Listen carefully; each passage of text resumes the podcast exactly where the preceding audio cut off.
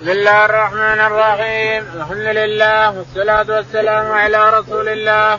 قال الإمام الحافظ أبو عبد الله محمد بن إسماعيل البخاري في صحيح باب من يقدم في اللحظ وسمي اللحظ لأنه في ناحية وكل جائر ملحد ملتحدا معدلا ولو كان مستقيما كان ضريحا.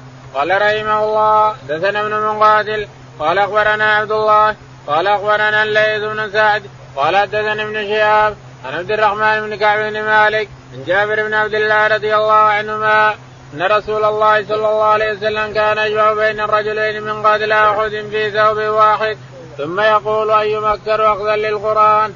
فإذا أشير له إلى أحد ما قدمه في اللحد وقال أنا شهيد على هؤلاء. وأمر بدفن بدمائهم ولم يصلي عليهم ولم يغسلهم. قال أخبرنا الأوزاعي عن الزهري عن جابر بن عبد الله رضي الله عنهما كان رسول الله صلى الله عليه وسلم يقول لقتل أحد اي هؤلاء أكثر اخذا للقرآن فإذا أشير له إلى رجل قدمه في اللحد قبل صاحبه وقال جابر فكفنا أبي وعمي في نمرة واحدة وقال سليمان بن كثير حدثنا الزهري قال حدثني من سمع جابرا رضي الله عنه. بسم الله الرحمن الرحيم الحمد لله رب العالمين صلى الله على نبينا محمد وعلى آله وأصحابه أجمعين. يقول الإمام الحافظ أبو عبد الله البخاري رحمه الله في صحيحه يقول ونحن لا نزال في الجنائز وفي الدفن وغيره. يقول رحمه الله باب من يقدم في اللحد. باب من يقدم في اللحد. من الذي يقدم اثنين ثلاثة. من يقدم منهم في اللحد؟ يقول رحمه الله وسمي اللحد لأنه في ناحيته وكل جائز سمي اللحد لأنه في ناحية ولله الأسماء الحسنى فادعوه بها وذروا الذين يلحدون يميلون الميل لأنه في ناحية مايل مايل الوسط يسمى ضريح والمايل يسمى لحد يلحدون في اسماء يعني يميلون عن الحق ويميلون عن التوحيد يقول فاللحد سمي لحد لأنه منحرف عن الوسط يسمى ضريح نعم. وكل جائر ملحد. وكل جائر ملحد، كل جائر ومائل عن الحق فهو ملحد نعم. ملتحدا معدلا. ملتحدا معدلا نعم. قال حدثنا محمد بن مقاتل. قال حدثنا محمد بن مقاتل المروزي. قال حدثنا عبد الله بن المبارك عبد الله بن المبارك قال قال حدثنا الليث بن سعد. الليث بن سعد قال عن ابن شهاب. عن ابن شهاب الزهري. عن عبد الرحمن بن كعب بن مالك. عن عبد الرحمن بن كعب بن مالك عن جابر بن عبد الله. عن جابر رضي الله تعالى عنه أن أن قتل أحد. كان النبي عليه الصلاة والسلام يسأل عن أيهم أخذ أكثر أخذ للقرآن. هذا فيه تفضيل القرآن وحفظه وكثرة وتقديم من أكثر الحفظ أكثر من حفظ القرآن.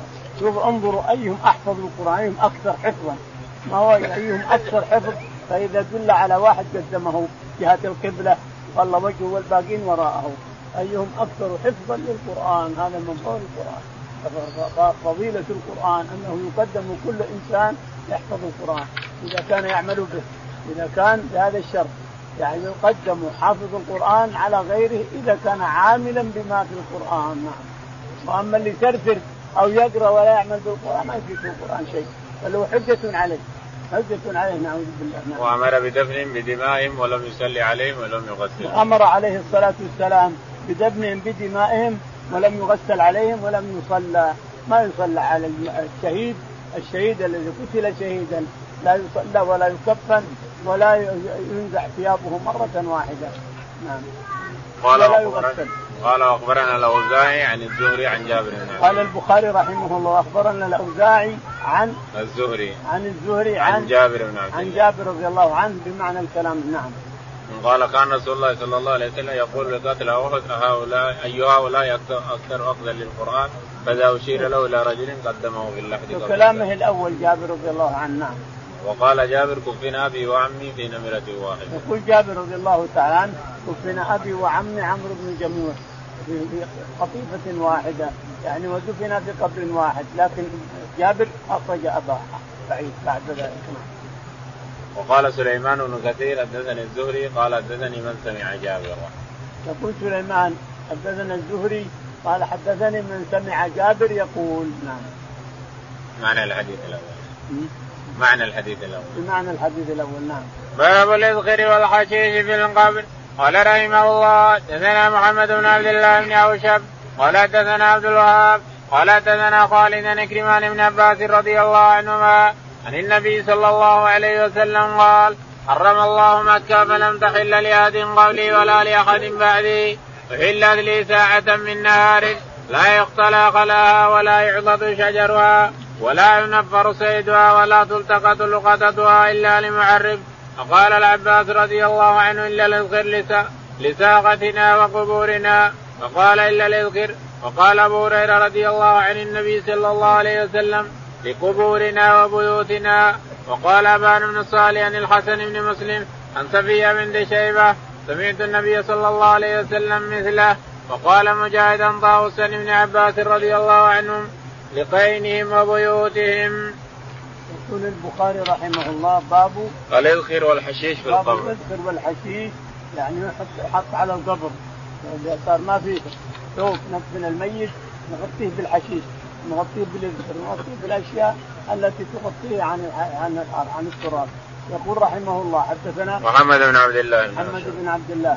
قال حدثنا عبد الوهاب الثقفي. عبد الوهاب الثقفي قال عن خالد الحذا عن خالد الحذا عن عكرمه عن عكرمه عن ابن عباس رضي الله عنهما أن النبي عليه الصلاة والسلام لما حرم مكة لما دخل مكة يوم الفتح قال إنما أحلت ساعه من النهار وإن عادت حرمتها اليوم كحرمتها بالأمس. لا تحل لقطتها ولا حشيشها ولا ينفر صيدها ولا يعضد شجرها ولا تلتقط لقطتها إلا للمنشد لقطة مكة يا إخواني يعني تشكي الإنسان تشكي تشكي أولاده. لأنك ما يمكن تأخذها الإنسان إلا تعرفها ولا مت أولادك يعرفونها ومن مات من أولادك يوصون أولادهم يعرفونها إلى الأبد. معناه تركها أفضل الإنسان ترك اللقطة حتى دراهم سواء دراهم أو ساعة أو شنطة أو أي شيء. تجده مرمي لا تأخذ من مكه لأن لابد أنك تشقى الإنسان بها أنت وأولادك وأولاد أولادك. أما لقطه غيرها فمعروف حكمها. يقول عليه الصلاة والسلام مكة حرمها الله كحرمة بالامس فلا يعبد شيئا غيرها ولا ينفر صيدها ولا تلقط لقطتها إلا لمن فقال العباس رضي الله عنه إلا لساقتنا وامورنا لما تكلم عليه الصلاة والسلام وسكت قال العباس عمه إلا ليس يا رسول الله فإنه لقيننا ولبيوتنا وفي رواية لقبورنا وبيوتنا. لكن القين هو الصحيح لأن الص... لأن الصاغه يأخذون الاذخر جمر حار تعالى الله وتقدم. جمر الاذخر حار يشب عليه الكير ثم يبقى جمره يصب عليها الذهب يصب عليها الفضة الصاغه فقال لقيننا يعني العبيد الذي يصبون لأنه ما يصوغ إلا العبد المملوك. زمن العرب يتفقون من الحلاقة ما يحلق ولا يصير حجام ولا يصير حلاق ولا يصير صايغ ولا يصير غراز ولا يصير يتأفوا يترفعون العرب يترفعون حتى لو هو فقير. طيب منين تاكل؟ ما لا خلاص أنا فلان بن فلان. ولا مرسال فلان بن فلان يبي عيشه. ما يعيش فلان بن فلان. دور لك عيشه يقول له العربي ما يمكن أن يصير حلاق ولا ولا حجام ولا صائغ يصير ولا صاحب حرفة اطلاقا. تعيش بس الشاهد أنهم يتأففون عن الصنائع الخسيسه هذه ولا يزوجونه إذا خطب ما يزوجون اللي اللي عنده صنعة من الصنائع الخسيسه الشاهد أن الاذخر الإذخر كان للصاغة وهم العبيد. المماليك يصوغون الكير ثم يحمون يشبون على الإذخر ثم بإذن الله جمره حار نار ثم يصبون عليها الذهب والفضة. يصير مثل الماء يصبون عليها الذهب والفضة. ثم يحطون معه قليل من الصفر. الذهب يحطون قليل من الصفر عشان يجمد يصير جنيه. إما جاء إما حط عليه يصير دائم يصير دائم سايل والفضة يحطون عليها قليل من المعدن علشان يذوبها يصير ريال جامد يصير دندن ولا ما يمدين يصير سائل دائما. لأنها سوائل وموكله وموزونات. الشاهد أن أن العباس رضي الله تعالى عنه قال للرسول عليه الصلاة والسلام بعدما سكت إلا الاذخر انظر ففيه من الفقه أن الاستثناء جائز حتى لو انقطع. عند النحاة أن الاستثناء إذا انقطع ما ينفع. يعني قال امرأة نساؤه طوالب ثم سكت ثم قال إلا فلانة ما ينفع. طاحت على الجميع. ليش؟ لأنك سكت. لو لازم تصل الكلام بعضه ببعض نساؤه طوالب إلا فلانة صل الكلام بالكلام. أما تقول نسائي طوالب إلا فلان ثم تسكت ثم تقول لفلانه عند النحاة ما ينفع هذا ما ينفعك هذا لكن الحجة عليهم هنا. الرسول عليه الصلاة والسلام قال لا يقتل خلاها ولا ينفر شجرها ثم سكتا.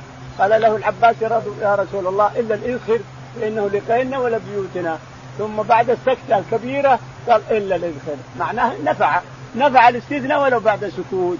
والحجه بقول الرسول عليه الصلاة والسلام لا بقول النحاة نعم. باب هل يخرج الميت من القبر واللحد لعلة قال رحمه الله دثنا علي بن عبد الله قال دثنا سفيان قال دثنا عمرو قال سمعت جابر بن عبد الله رضي الله عنه قال أتى رسول الله صلى الله عليه وسلم عبد الله بن أبي بعدما أقل ابرته فأمر به فأخرج فوضعه على ركبتيه ونفث عليه من ريقه وألبسه قميصه. والله أعلم. وكان كسى عباسا قميصا. قال سفيان. وقال أبو هريرة رضي الله عنه. وكان رسول وكان على رسول الله صلى الله عليه وسلم قميصان. فقال له ابن عبد الله يا رسول الله ألبس بي قميصك الذي يلي جلدك. قال سفيان. فيرون أن النبي صلى الله عليه وسلم ألبس عبد الله قميصه. مكافاه لما صنع.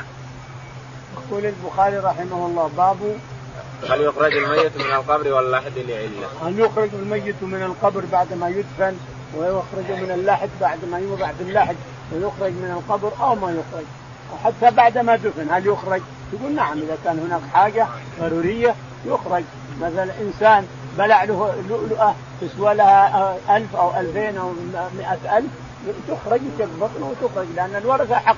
الورثة أو أنه دفن وأسنانه كلها ذهب أحمر يعني الفقراء في حاجة ورثته بحاجة إليها فينبش ويخرج. أو إنسان مثلا طاحت مفاتيحه معك مفاتيح الانسان بجيوبك وهنا وهنا مفاتيح صندوقك ومفاتيح كذا مفاتيح كذا وثم وطي عليه ودفن تنبش وتأخذ مفاتيحك الانسان يقول البخاري رحمه الله حدثنا علي بن عبد الله. علي بن عبد الله بن المديني قال حدثنا سفيان بن عيينة. سفيان بن عيينة قال عن عمرو بن دينار. عن عمرو بن دينار قال عن جابر بن عبد الله. عن جابر رضي الله تعالى عنه قال قال أتى رسول الله صلى الله عليه وسلم عبد الله بن أبي بعدما ادخل حفرته. يقول جابر رضي الله تعالى عنه أن النبي عليه الصلاة والسلام أتى إلى عبد الله بن أبي بن سلول رئيس المنافقين. أتى إليه بعدما دفن بعدما وضعه ولده في القبر. قبل أن يحط عليه التراب. فأتى الرسول عليه الصلاة والسلام وأخرجه ووضعه بين رجليه ثم تفل في فيه ثم قال له عبد الله ولده عبد ولد عبد الله من خيار الصحابة. من خيار الصحابة رضي الله عنه الولد. والأب من شرار الصحابة من شرار المنافقين ومن رأس المنافقين.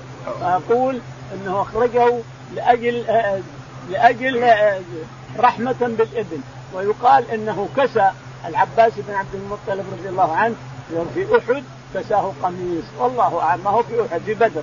والله أعلم. الشاهد لأنه أسر العباس بن عبد المطلب أسر عم الرسول في بدر وأسر كثير من من بني عبد المطلب. فالشاهد أن الرسول أخرجه وكساه. قال له ابنه يا رسول الله اعطوا القميص أنت عليك قميصين اعطه اللي يلي جلده فالرسول عليه الصلاة والسلام نزع القميص الفوقاني ونزع القميص التحتاني وألبسه إياه. عاد يقول البخاري والله أعلم يعني ما ندري عن الحكمة. وش الحكمة؟ منافق في من رأس المنافقين. وفي الدرك الأسفل من النار هل ينفع هذا كله؟ يقول الله أعلم ما ندري. هذا الرسول فعله والله أعلم مع أن الله نهاه أن يقوم على قبره. أن ما كان ما ولا تصلي على ولا تصلي على أحد منهم مات أبدا ولا تقم على قبر بعد. لا تصلي على أحد منهم مات أبدا ولا تقم على قبره. الشاهد الدرك الأسفل من النار. النار سبعة سبعة طبقات. الطبقة السابعة فيها المنافقون. شوف أعوذ بالله التعذيب. ليش؟ لأنهم كتموا كتموا الشر وأبدوا الخير للناس. يجون هذول يقول إحنا معكم وأنتم أهل التوحيد وأنتم أهل كذا وأنتم الدولة المسلمة وأنتم ويجون الكفار والمنافقين أنتم اللي خير منهم. هذول متخلفين وهذول كذا. هذا المنافق يكتم بقلبه يسر بقلبه ما يعلمه إلا الله. لهذا صار في الدرس الأسفل اللي ما تحته شيء من النار. هذا جزاء. الجزاء من جنس العمل. نعم. قال فأخرج فوضعه على ركبتيه ونفث عليه من ريقه وألبسه قميصه. وألبسه قميصه ثم أعيد على إلى مكانه نعم. قال رحمه الله دثنا مسدد قال أخبرنا بشر المفضل قال دثنا حسين المعلم عن عطاء عن جابر رضي الله عنه قال لما حضر خذ دعاني قال لما حضر خذ دعاني أبي من الليل فقال ما لي يراني إلا مقتولا في أول من يقتل من أصحاب النبي صلى الله عليه وسلم وإني لا أترك بعدي أعز علي منك غير نفس رسول الله صلى الله عليه وسلم فإن علي دينا فاقض واستوص بأخواتك خيرا فأصبحنا فكان أول قتيل ودفن معه رجل آخر في قبر ثم لم تطب نفسي أن أتركه مع الآخر فاستخرجته بعد ستة أشهر فإذا هو كيوم وضعته هنيه غير أذنه. يقول البخاري رحمه الله باب تابع للباب. تابع للباب. حدثنا مسدد. مسدد. قال حدثنا بشر بن المفضل. بشر بن المفضل. قال حدثنا حسين المعلم. حسين المعلم. قال عن عطاء. عن عطاء بن أبي رباح عن جابر رضي الله تعالى عنه يقول إن أبي أتاني الصبيحه آه، بالليل. الليل ليلة أحد. ليلة اللي فيها أحد بكرة. يقول قال يا ابني ما في عندي اعز منك أنت الحين اللن إلا الرسول على نفس الرسول عليه الصلاة والسلام. وإني موصيك بشيء خواتك سبع تستوصي بهن وأنا علي ديون اقرها عني. يقول فلما أصبح الصباح وصارت المعركة صار أول قتيل لعبد الله بن عمرو بن حرام رضي الله عنه. ثم راح القتل إلى آخره ثم لما انتهى يقول دفن معه عمرو بن جموح عبد الله بن عمرو بن وعمرو بن جموح. يقول فلا ما رضيت أن يدفن منه أحد. يقول فأخذته ودفنته وحده. لكن الدين ما الذي فعل به؟ الدين أتى اليهود إلى جابر وقالوا يلا الحين توفينا ولا نفعل نسر ولا نصادر أموالك وحدائق؟ وراه حدائق كثيرة وتمور كثيرة. فجاء إلى الرسول عليه الصلاة والسلام فقال إن أبي عليه ديون وأريد أن تأتي معي يا رسول الله. لعلي احدهم لأني عرضت عليهم أعطيهم الحديقتين والثلاث والأربع يرفضون قال لا تعال. كم كذا؟ قال كذا وكذا. من الأصواع وكذا وكذا وكذا وكذا. قريب آلاف يعني عليه من أصواع التمر. قال تعال. فأتى الرسول عليه الصلاة والسلام وأحضرهم وقال جد لهم الحديقه هذه بس جد لهم. فجد ما أدري هو قال من نخلة واحدة أو قال من حديقة أو قال نخلة واحدة. جد النخلة. وصار يكيل يكيل يكيل والرسول يمسح والرسول يمسح. حتى أدى عنهم كلهم وبقي التمر كله كما هو. ادى الله عن جابر عرض عليهم يعطيهم الحديقة بكاملها النخل بكامل خذوه. وأبرئوا ذمة عبد الله عبد الله بن عمرو. قالوا لا ما نحسن. لازم تأتينا تمر ما نبي حدائق عطنا تمر. قال طيب أنا أجد لكم هذا كله قسمي وقالوا لا. قالوا أمي. فأتى الرسول وشكاهم فقال تعال جد لهم من النخلة هذه. يقول فقعد تحت عليه الصلاة والسلام وصار العمال ينزلون ينزلون القنو ثم يجد ثم ينزلون ثم يجد ثم ينزلون ثم يجد حتى قال لهم جميع مع هل بقي شيء؟ يا جماعة بقي قالوا ما بقي شيء الحمد لله اللي اوفى الله عن أبي وبقيت حديقتي حدائقي لي كلها ورجعت لأن الله جعل لي خواتم هناك إحنا وياهن نعم. قال رحمه الله دثنا علي بن عبد الله قال دثنا سيد بن عامر شعبة عن ابن أبي نجيح عن عطاء عن جابر رضي الله عنه قال دفن ما أبي رجل فلم تضم نفسي حتى اخرجته فجعلته في قبر واحدة على حدة. يقول البخاري رحمه الله حدثنا علي بن عبد الله. علي بن عبد الله قال حدثنا سعيد بن عامر. سعيد بن عامر قال عن شعبة. عن شعبة قال عن ابن أبي نجيح. عن ابن أبي نجيح قال عن عطاء عن جابر. عن عطاء عن جابر رضي الله عنه بمعنى يقول دفن أبي معه واحد. يقول فبعد ستة أشهر أخرجته فوجدته كما هو نايم. كأنه نايم. يقول ما ما فقدت منه إلا شيء من اذنه هنا ما أدري السبب هذا ولا يقول والله نايم تمطرق تمطرق أعظم من هذا أنه لما أخذ سنين طويلة وراح عمر بن الخطاب وعثمان بن عفان وعلي بن أبي طالب وحسن بن علي. راحوا كلهم وصار الخليفة معاوية بن أبي سفيان، إيش اللي حصل؟ معاوية اشتكى إليها للمدينة أننا ما عندنا ماء نشرب حالي، حلو ما فيه، ويجرى إليهم من أحد، عين من أحد شبتها ثم جاءت على قبور أحد، فجاء جابر رضي الله عنه قال يا جابر أخرج. عمال معاوية اخرجوا اباك يقول فأتيت إليه يقول اذا ضرب المسحات المسحات ضربت القدم هذا وسال الدم كأنه تو مسحول يقول لما ضربت القدم سال الدم تعالى الله وتقدس كانه تؤمن لا شك إن الشهداء ما تأكلهم الأنبياء والرسل ما تأكلهم الأرض. نعم. وكثير من عباد الله الصالحين ما تأكلهم الأرض. الأرض تأكل سائر الناس لكن فيه ناس من الصالحين ما تأكلهم الأرض. حتى لهم أنبياء ولا شهداء ما تأكلهم الأرض. باب اللحد والشق في القبر. قال رحمه الله دثنا عبدان قال أخبرنا عبد الله قال أخبرنا الليث بن سعد قال حدثنا ابن شهاب عن عبد الرحمن بن كعب بن مالك عن جابر بن عبد الله رضي الله عنهما قال كان النبي صلى الله عليه وسلم يجمع بين رجلين من قتل أحد ثم يقول أيما أكثر اخذا للقرآن فإذا أشير له إلى أحد ما قدمه في الهدي فقال أنا شهيد على هؤلاء يوم القيامة فأمر بدفن بدمائهم ولم يغسلهم. يقول البخاري رحمه الله مكررا ما سبق حدثنا باب اللحد والشق باب اللحد والشق. يعني أن اللحد هو اللي ينحد تحت والشق هو الوسط وسط القبر. يقول حدثنا ولهذا لما توفي الرسول عليه الصلاة والسلام يختاروا قالوا اللي يجي الأول اللي يحفر شق واللي يحفر لحد. اللي يجي الأول منهم يخليه حفر فجابوا ابو بن الجراح فحفر رضي الله عنه. ولحد للرسول عليه الصلاة والسلام. نعم. قال حدثنا عبدان. يقول حدثنا عبدان. قال حدثنا عبد الله بن المبارك عبد الله بن المبارك قال عن الليث بن سعد. عن الليث بن سعد. عن ابن شهاب. عن ابن شهاب الزهري. قال عن عبد الرحمن بن كعب بن مالك. عن عبد الرحمن بن كعب بن سعد بن عن عبد الرحمن بن كعب بن, بن كعب بن مالك. عن جابر بن عن جابر رضي الله تعالى عنه.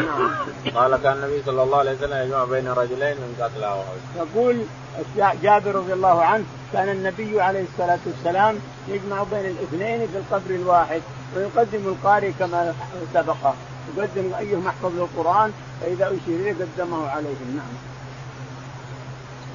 باب إذا أسلم الصبي فمات هل يصلى عليه وهل يعرض على الصبي الإسلام؟ وقال الحسن وشريح وإبراهيم قتادة إذا أسلم أحدهما فالولد مع المسلم. وكان ابن عباس رضي الله عنهما مع أمه من المستضعفين ولم يكن مع أبيه على دين قومه. وقال الإسلام يعلو ولا يعلى. قال رحمه الله دثنا عبدان قال أخبرنا عبد الله يونس عن الزهري قال أخبرني سالم بن عبد الله أن ابن عمر رضي الله عنهما أخبره أن عمر انطلق مع النبي صلى الله عليه وسلم في راق قبل ابن صياد حتى وجدوه يلعب مع الصبيان عند هضم بني مغالة وقد قارب ابن صياد الحلم فلم يشر حتى ضرب النبي صلى الله عليه وسلم بيده ثم قال ثم قال لابن صياد تشهد أني رسول الله. فنذر إليه ابن صياد فقال أشهد أنك رسول الأميين. فقال ابن صياد للنبي صلى الله عليه وسلم أتشهد أني رسول الله؟ فرفضه وقال آمنت بالله وبرسله. فقال له ماذا ترى؟ قال ابن سياد يأتيني صادق وكاذب. فقال النبي صلى الله عليه وسلم خلط عليك الأمر. ثم قال له النبي صلى الله عليه وسلم إني قد خبات لك قبيها فقال ابن سياد هو الدخ فقال اقطع. فلن تعدو قدرك فقال عمر رضي الله عنه دعني يا رسول الله أضرب عنقه فقال النبي صلى الله عليه وسلم إن يكن فلن تسلط عليه وإن لم يكن فلا خير لك في قتله. يقول البخاري رحمه الله باب باب إذا أسلم الصبي فمات يصلى عليه. إذا أسلم الصبي فمات يصلى عليه. الصبي إذا أسلم يعني صار مات يعني إذا استصرخ الصبي إذا استصرخ صلي عليه. لكن إذا كبر فإنه ثم أسلم صار مسلم فإنه يصلى عليه. وإلا إذا استصرخ صاح من فرج أمه ثم صاح تصرخ صاح تعل صارخا. أو تحرك حركة طبيعيه فإنه يصلى عليه حينئذ. وأما إذا كبر وأسلم فهو يتبع يتبع يصير مسلم وينفرد من أبويه إذا كانوا كفار. الأبوين لأنه يتبع أباه في النسب. ويتبع أمه في الرق ويتبع خير أبويه في الدين. شوف أبويه أي أبويه اللي مسلم يتبعه لكن في النسب يتبع أبوه وفي الرق يتبع الحريه يتبع أمه. إن كانت أمه رقيقة فهو رقيق وإن كانت أمه حرة فهو حر. ويتبع أباه في النسب ويتبع خير أبويه في الدين. فإن كان أمه مسلمة يتبعها. وان كان أبوه مسلم فيتبع ابوه الشاهد إن الدين يتبع خير أبويه والرق يتبع أمه. والنسب يتبع اباه إلى آخره. لاجل لا يضيع نسبه نعم. وقال الحسن وشريح وإبراهيم وقتادة إذا أسلم أحدهما فالولد مع المسلم. وقال الحسن رحمه الله ورضي عنه. وشريح. قال الحسن البصري وشريح النخعي و إبراهيم النخعي وإبراهيم بن يزيد النخعي أيضا وقتادة وقتادة بن دعامة السدوسي فقهاء فقهاء الناس في في زمنهم نعم. إذا أسلم أحدهما فالولد مع المسلم. إذا أسلم أحدهما فالولد مع المسلم يعني أسلم أباه فهو معه وإن أسلمت أمه فهو معها. وكان ابن عباس رضي الله عنهما مع أمه من المستضعفين ولم يكن مع أبيه على دين قومه. وكان ابن عباس رضي الله تعالى عنه ذهب مع أمه إلى مكة ذهب مع أمه إلى المدينة. لأن أمه هاجرت أمه لبابة بنت الحارث الهلالية.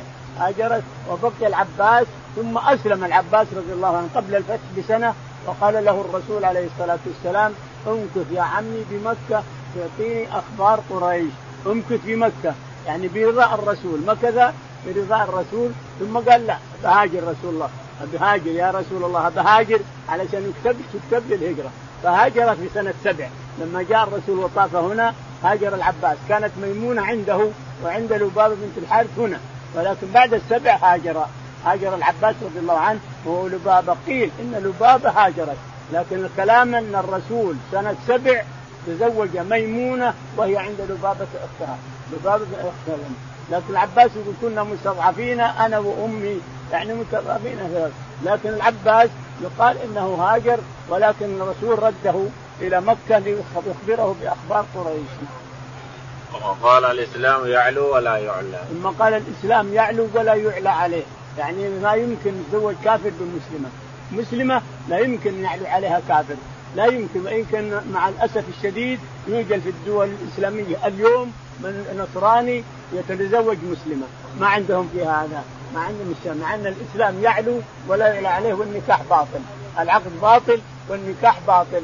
إذا كانت مسلمه وهو كافر لا يمكن أن يعلوها سواء نصراني أو يهودي لا يمكن. أن يكون الكفر فوق الإسلام لا يمكن.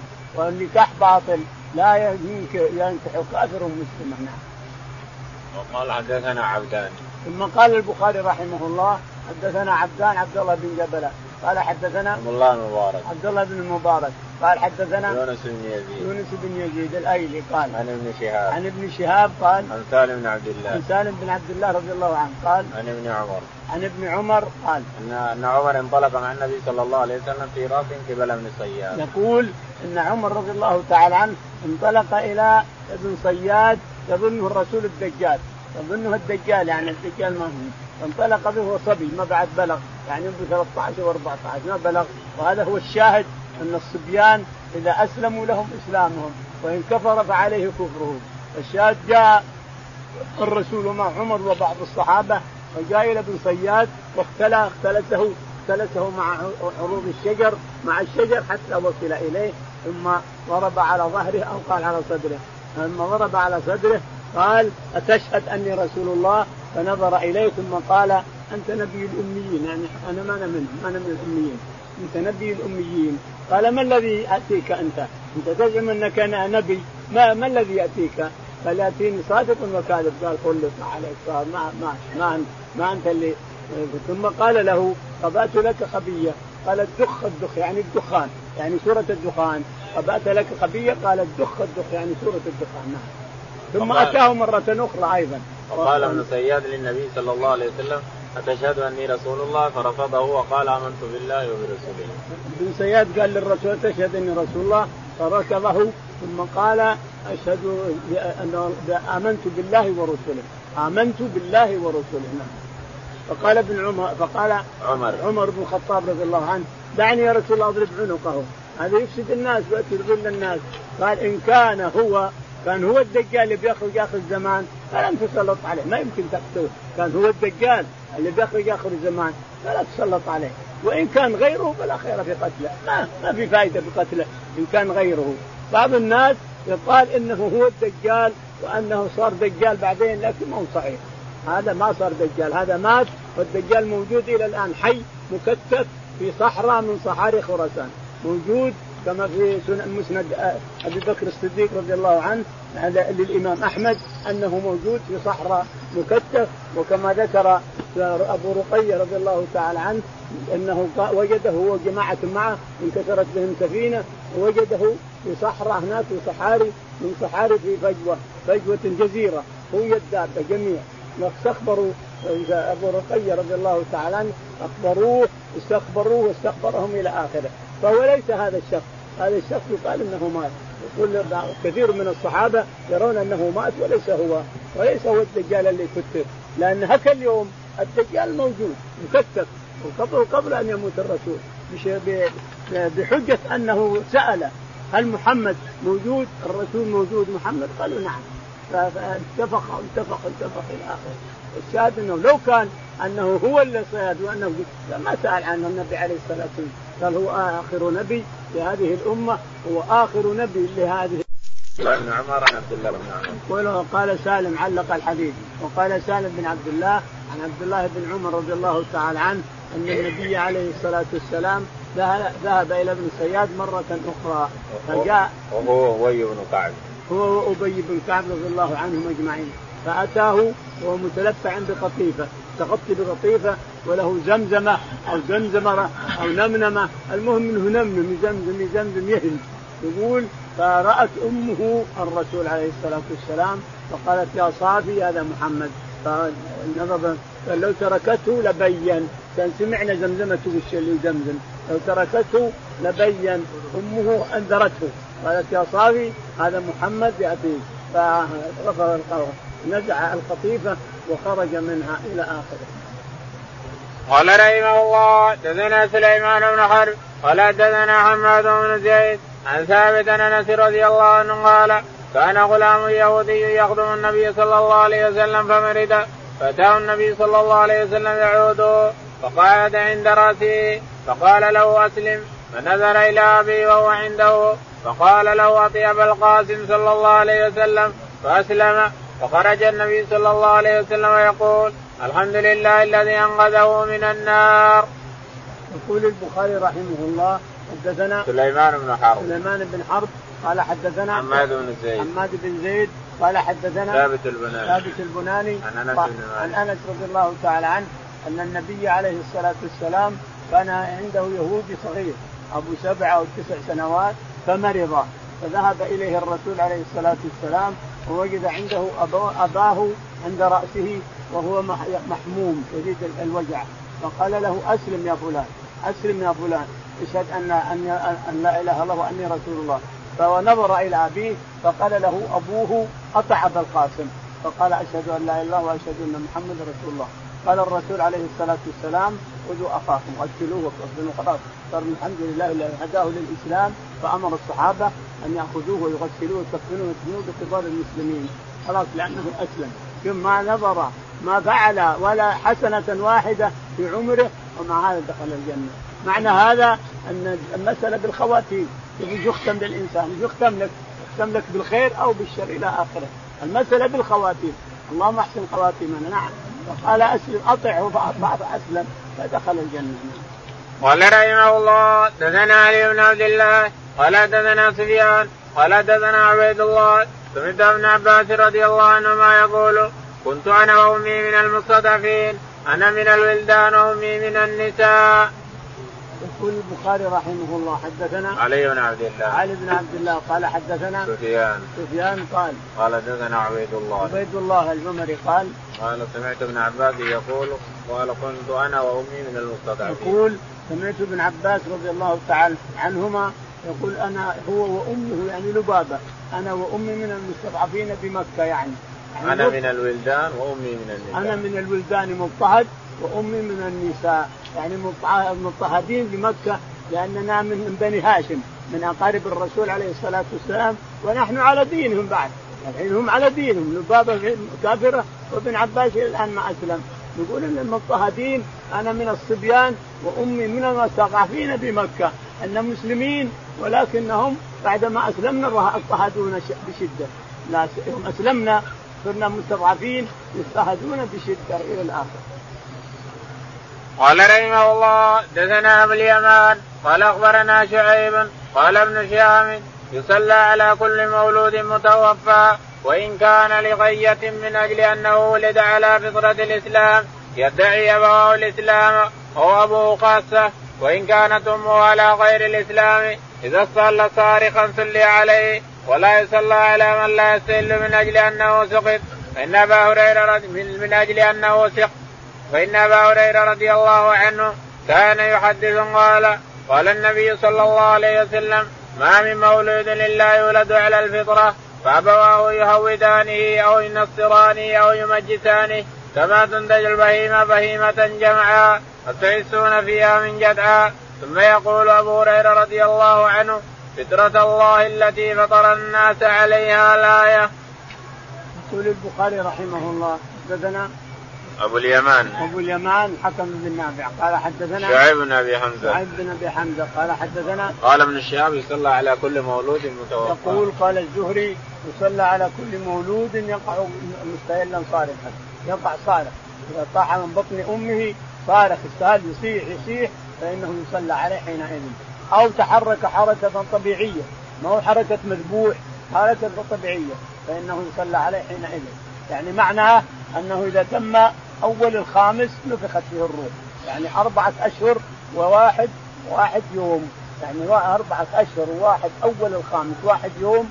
بعد أربع أشهر فإنه بإذن الله يرسل إليه ملك الأرحام. فيطلب من الله تعالى وتقدس الأجل والرزق والاسم والحياة والموت وما إلى ذلك. فيقال ارجع إلى أم الكتاب تجد كل ما يتعلق بهذا الطفل في فيذهب ويكتب كل ما يتعلق به.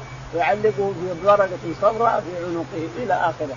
الشاهد أن ملك الأرحام موكل بهذا.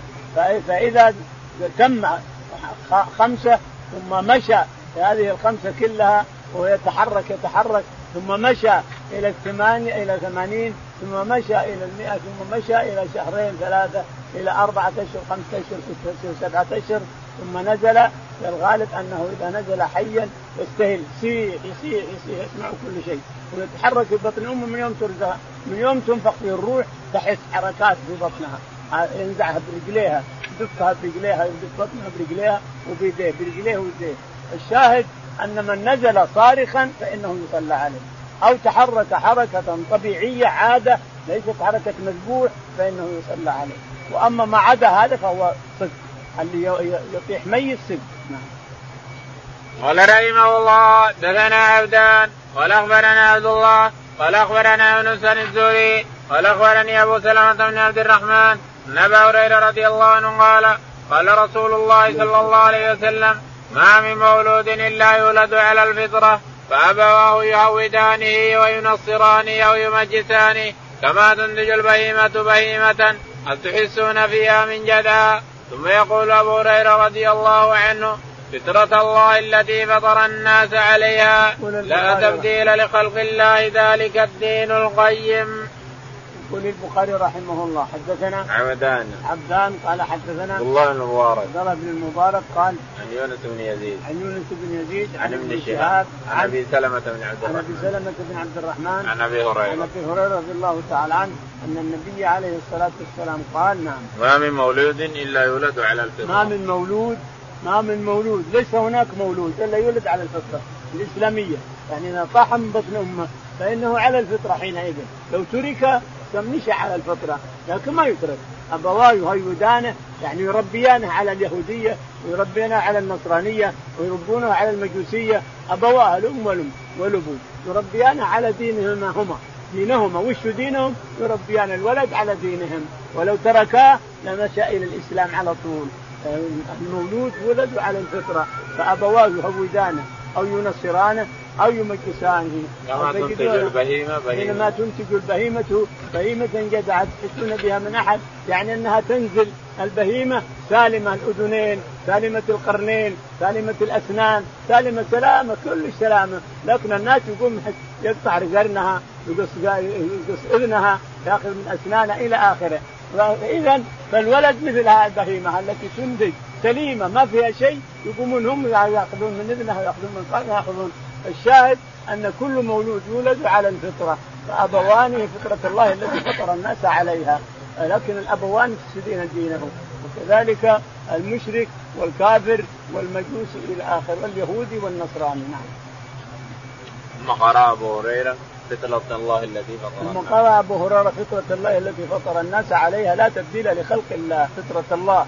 فطرة هذه فطرة من الله تعالى وتقدس التي فطر الناس عليها. كل مولود يولد على الفطرة من المسلمين حتى الكفار لكن يصرفونه عن الإسلام إلى دينهم باب إذا قال المشرك عند الموت لا إله إلا الله قال رحمه الله دثنا إسحاق قال أخبرنا يعقوب بن إبراهيم قال حدثني أبي عن صالح عن ابن شهاب قال أخبرني سعيد بن المسيب عن أبي أنه أخبره أنه لما حضرت أبا طالب الوفاة جاءه رسول الله صلى الله عليه وسلم فوجد عنده أبا جهل بن هشام وعبد الله بن أبي أمية بن المغيرة. قال رسول الله صلى الله عليه وسلم لأبي طالب يا عم قل لا إله إلا الله كلمة نشهد لك بها عند الله. فقال أبو جهل وعبد الله بن أبي أمية يا أبا طالب أترغب عن ملة عبد المطلب؟ فلم يزل رسول الله صلى الله عليه وسلم يعرضها عليه ويعودان بتلك المقالة. حتى قال أبو طالب آخر ما كلمهم هو على ملة عبد المطلب وأبى أن يقول لا إله إلا الله. فقال رسول الله صلى الله عليه وسلم أما والله لأستغفرن لك ما لم عنك. فأنزل الله تعالى فأنزل الله تعالى فيه ما كان للنبي الآية. يقول البخاري رحمه الله باب من قال لا إله إلا الله عند موته دخل الجنة يعني مخلصا. خالصا من قلبه كما سبق. من قال لا من كان آخر كلامه لا إله إلا الله مخلصا من قلبه دخل الجنة. يقول البخاري رحمه الله حدثنا إسحاق. إسحاق قال حدثنا يعقوب بن إبراهيم. يعقوب بن إبراهيم قال حدثنا عن أبي إبراهيم. نعم. عن أبي إبراهيم عن أبي إبراهيم قال عن صالح بن كيسان. عن صالح بن كيسان عن ابن شهاب. عن ابن شهاب الزهري. عن سعيد بن المسيب. عن عبد عن سعيد, سعيد بن المسيب قال عن ابيه المسيب بن حزم. نعم. عن أبيه المسيب. عن أبيه المسيب سعيد بن المسيب. عن أبيه المسيب نعم. أنه أخبره لما حضرت أبا طالب بن الوفاه جاءه رسول الله صلى الله عليه وسلم فوجد عنده أبا جهل بن هشام وعبد الله. المسيب بن حزن أبو سعيد بن المسيب. يقول إن أبا طالب لما جاءته الوفاة جاءه الرسول عليه الصلاة والسلام فقال يا عم قل لا إله إلا الله كلمة حاج لك بها عند الله. فعنده عبد الله بن أبي أمية أخو أم سلمة. وعنده أبو جهل. فقال أترغب عن ملة عبد المطلب؟ لاحظ شوف الأصدقاء ضرر الأصدقاء وضرر الجلساء وضرر كذا ثم تعظيم ما عليه أبوك وجدك الإنسان. من الأشياء التي لا التي تخالف الشريعة. ما عليه أبوك وجدك من الأشياء التي تخالف الشريعة لك أن ترفضها الإنسان. فإما رفضت فأنت مقلد ولا اتبعت الرسول عليه الصلاة والسلام. فهذا ذكروه الملة الخبيثة. ترغب عن ملة عبد المطلب؟ يعني يعني قلت لا إله إلا الله هدمت ملة عبد المطلب؟ وسبيت عبد المطلب سبيت ابائك وأجدادك. ففي نعوذ بالله القرنة. قرناء السوء الا يختار الإنسان إلا قرناء صالحين لك ولأولادك الإنسان. لا تختار لأولادك إلا قرناء صالحين لأجل أنهم يربونهم على الخير يتربى الجميع على الخير. وإلا فهم رايحين يتربون على الشر نعوذ بالله والشقاء إلى الآخر. الشاهد أن قرناء السوء ضرر على ابن آدم. قرناء واصدقاء السوء ضرر على ابن آدم. تجد الانسان صالح من الصالحين فإذا قارنه الضد من هذا صار فاسدا من الفساد نعوذ بالله وشقيا من الأشقياء. قال يا عم قل لا إله إلا الله. معناها أن كلمة لا إله إلا الله عند الموت تنفع لأنه عند موته. يا أبو طالب عند موته. يا عم قل لا إله إلا الله. كلمة نحاج لك بها لو قالها دخل الجنة على طول مع انه ما عمل شيء اطلاقا. لكن الله اشقاه قال قل يا عم لا إله إلا الله. كلمة تحاج لك بها عند الله. يعني لو قلت لا اله خلاص حاجك عند الله. قال له أترغب عن ملة عبد المطلب؟ أصدقاء السوء وقرناء السوء أترغب عن ملة عبد المطلب؟ قال فمات؟ قال وهو يقول على ملة عبد المطلب نعوذ بالله مات وهو يقول على ملته ومع هذا الرسول عليه الصلاة والسلام شفع له ألا يدخل النار لا يقذف في النار وإنما يخرج له نعلان من جهنم يقف عليهما. يرى أن ما في أحد أشد عذاب منه وإنه لأهون أهل النار عذابا نعم فقال رسول الله صلى الله عليه وسلم أما والله لأستغفرن لك ما لم. قال الرسول لما مات على الشرك قال الرسول عليه الصلاة والسلام والله لا أستغفرن لك ما لم أنهى عنك يا النبي ما كان للنبي والذين آمنوا أن يستغفروا. للمشركين ولو كانوا أولي قربى من بعد ما تبين لهم أنهم أصحاب الجحيم. نزلت مرتين. مرة عند والدته لما أراد أن يستغفر لها زارها لما أتى من المدينة إلى مكة فرأى قبرها في ودان. أتى استأذن ربه تعالى وتقدس أن يسلم عليها فأذن له أن يسلم عليها. واستأذنه أن يستغفر لها فأبى ما كان للنبي والذين آمنوا أن يستغفروا للمشركين ولو كانوا أولي قربى من بعد ما تبين لهم أنهم أصحاب الجحيم. فنزلت في أبي طالب ونزلت في والدة الرسول عليه الصلاة والسلام. باب الجريد على القبر. هذا البخاري رحمه الله. يحدثنا هنا ينقل عن الرجال الافذاذ الأبطال في الأحاديث ينقل عنهم إلى الرسول عليه الصلاة والسلام. فيه الرد على من زعم أن أبوي الرسول اسلموا وأنهم أطاعوه وعلى أن أبي طالب أسلم من الشيعة والروافض وغيرهم من ممن يغلون في الرسول عليه الصلاة والسلام. هنا الرد شوف الرد ما كان للنبي والذين آمنوا أن يستغفروا للمشركين ولو كانوا أولي قربى. فيه البخاري رحمه الله ومسلم وأبو داود والترمذي والنسائي وابن ماجه الستة ومسند الإمام موطى مالك أن أبو طالب مات على الشرك وأن والديه ماتوا على الشرك وأنهم لا ينفع لا وأنه لا ينفعهم بشيء المصطفى الذي ينفع أمته كلها ينفعها. كل مسلم ينفعه الرسول عليه الصلاة والسلام. والديه ما قدر ينفعهم عمه ما قدر ينفعه إلى آخره. معنى هذا أن الإله تعالى وتقدس. إن الأمر بيد رب العالمين تعالى وتقدس. الأمر بيد رب العالمين. ولهذا لما قال دعا على الم... بعد بعد الثلاثة الذي أسلموا بعد ذلك قال له الله تعالى وتقدس ليس لك من الأمر شيء. أنت تشاركنا في في ملكنا أنت يا محمد ليس لك من الأمر شيء. إنما بعثت أنت وأرسلناك للهداية. فإنك لتهدي إلى صراط مستقيم. صراط الله الذي له ما في السماوات وما في الأرض. ألا إلى الله تصير الأمور. فأنت تهدينا تهدي الناس إلينا. أما هداية القلوب فهذا ليس لك. ما يمكن يشركنا أحد. لا انت شريك لي. أنت يا محمد ما شريك لي. هداية القلوب ما يمكن يملكها إلا الله وحده لا شريك له. فلا يمكن يتصرف بالأمور أحد أو يتصرف بالدنيا أحد أو يملك الالتجاء أحد أو الاستغاثة أحد أو الإعانة أحد إلا الله وحده لا شريك له. نعم. باب الجريد على القبر واوصى بريد الأسلمي. أن يجعل على قبره جريدان.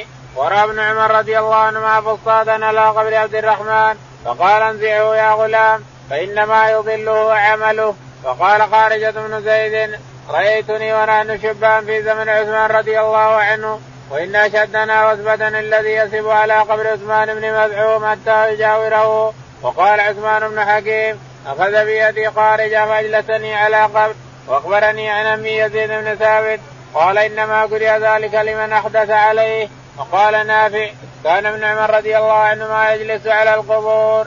قال رحمه الله دثنا يحيى قال حدثنا أبو معاوية الأعمش عن مجاهد عن طاووس عن ابن عباس رضي الله عنهما عن النبي صلى الله عليه وسلم أنه مر بقبرين يعذبان فقال إنهما ليعذبان وما يعذبان في كبير أما أحدهما فكان لا يستبرئ من البول وأما الآخر فكان يمشي بالنميمة ثم أخذ جريدة رطبة فشقها بنصفين. ثم ثم غرز في كل قبر واحدة. فقالوا يا رسول الله لما صنعت هذا؟ فقال لعله يخفف عنهما ما لم ييبسا. يقول البخاري رحمه الله باب الجريد على القبر. باب الجريد على الجريد على القبر. قال قال وأوصى بريدة الاسلمي أن يجعل في قبره جريدا. يقول رحمه الله أوصى بريدة الاسلمي أن يجعل على قبره جريدة. اللي يظهر أنه لا يمكن أن تجعل شهيدة على قبرك ولا تقلد الرسول في هذا لأن الرسول عليه الصلاة والسلام أوحي إليه أن القبرين يعذبان. لكن أنت ما أوحي اليك أنت ما أنت بشر ما أوحي إليك. وأنت تجعل على قبرك جريدة تسبح الجريده لك وأنت الحمد لله مسلم وتعرف أنك مت على الإسلام فلا يمكن أن توصي أن يوجد على جريدتك قبر ولا أن يجعل على ولا أن تجعل على قبر من مات لك من الأولاد والآباء. أن تجعل على قبورهم لأنك لأنه قد يكون مرحوم وقد يكون في الجنة وأنت تحب جرائد. ما تدري. أنت لعلك تجني على أبيك أو أو أمك إذا وضعت جرائد. تجني عليهم لأنهم ربما أن الله غفر لهم بجريدتك الإنسان. الشاهد أنه ما يقلد الرسول في هذا ولا يجوز أن يتبع في هذه المسائل التي يوحى إليه, فيها لأن خصيص له من خصائص عليه الصلاة والسلام. لا تجعل صبار ولا جريدة ولا شيء لأنها من خصائص الرسول عليه الصلاة والسلام. فلا يجوز أن نقلد الرسول بهذا جريدة ما دامت رطبة تسبح جميع الشجر ما دام رطب يسبح. وإذا يبس مات يسمى موت. إذا يبست ماتت خلاص. المسلم لا يفعل هذا إذا كان يرى أن أباه مات على الإسلام وأنه مغفور له. ادعو له يا الانسان كثر الدعاء لوالدك كثر الدعاء لوالدتك الدعاء لولدك لأقاربك. كثر الدعاء لعل الله أن يغفر. أما جريده فلا لأن الرسول أوحي إليه وقيل له إن هذا كذا وهذا كذا. وسنعيد الحديث إن شاء الله من ماذا؟ اللهم اهدنا فيمن هديت وعافنا فيمن عافيت وتولنا فيمن توليت. اللهم توفنا مسلمين والحقنا بالصالحين.